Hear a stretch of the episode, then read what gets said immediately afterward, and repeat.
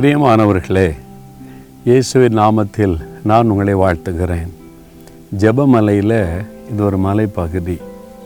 நாங்கள் வந்து தங்கும் போதெல்லாம் அதிகாலையில் இந்த மலைப்பகுதிக்கு தான் வருவேன். தனியாக இந்த மலை மேலே உட்காந்து தியானித்து ஜெபிக்கும்போது அவ்வளோ இனிமையாக இருக்கும். ஆண்டவரோடு நடந்து ஆண்டவருடைய பிரசன்னத்தை உணர்ந்து அவர் நம்முடைய பேசுகிற சத்தத்தை கேட்க முடியும். இயேசு கூட பாருங்களேன், மலையில் ஏறி ஜெபம் பண்ணி கொண்டிருந்தாராம். அவர் இந்த மாதிரி சூழ்நிலையில் ஜெபம் பண்ணுகிற பழக்கம் இயேசுவுக்கு இருந்தது. இந்த மாதிரி இந்த ஜெபமலை அமைந்திருக்கிறது. நீங்கள் பார்க்குற எனக்கு பின்னால் இருக்கிற பகுதி இந்த ஜெபமலையில் ஆண்டவர் நம்முடைய ஊழியத்திற்கு இந்த கொடுத்திருக்கிற பகுதிகள் பெரிய அற்புதம். இயேசு இந்த இடத்தை 100 ஏக்கர் நிலத்தை இலவசமாக நம் ஊழியத்துக்கு கொடுக்கும்படி செய்தார். பெரிய அற்புதம் இல்லை? இயேசு அற்புதங்களை செய்கிறவர், உங்களுக்கும் செய்வார். சிலுவையில் நமக்காக ரத்தம் சிந்தின இயேசு, அவரை தியானிப்பது எவ்வளோ இனிமையாக இருக்குல்ல.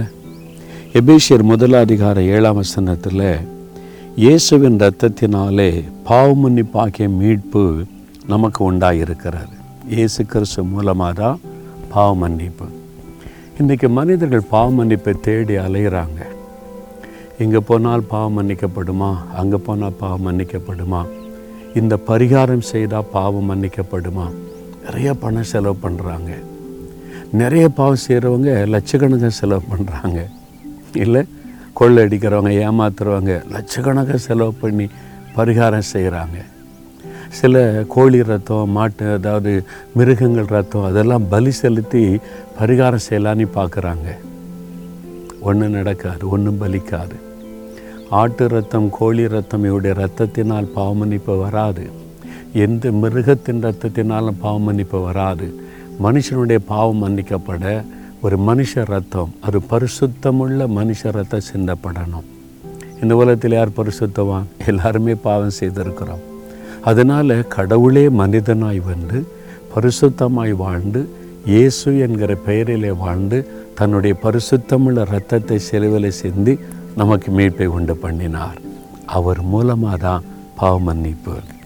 நீங்கள் அதை பெற்றுக்கிறீங்கல்ல, எவ்வளோ சந்தோஷம் இல்லை? அது சும்மா கிடைத்ததில்லை. இயேசு நமக்காக சிலுவையில் சிந்தின இரத்தத்தின் மூலமாய் கிடைத்தது. இன்னும் உங்கள் வீட்டில் உங்கள் கூட படிக்கிறவங்க யாராவது இந்த இரத்தத்தினால், இயேசுவின் இரத்தத்தினால் உண்டாகிற பாவ மன்னிப்பை பெறாமல் இருந்தால் அவங்களுக்கு சொல்லுங்கள், வேறு வழியே கிடையாது. இயேசு கிறிஸ்துவின் ரத்தத்தின் மூலமாக தான் பாவமன்னிப்பாகிய மீட்பு நமக்கு உண்டாகுன்னு சொல்லுங்கள். அந்த அனுபவத்தை ஆண்டவர் நமக்கு தந்ததற்காய் ஸ்தோத்திரம் பண்ணுங்க. அந்த அனுபவத்தை பெறாதவங்களுக்கு சொல்லுங்கள்.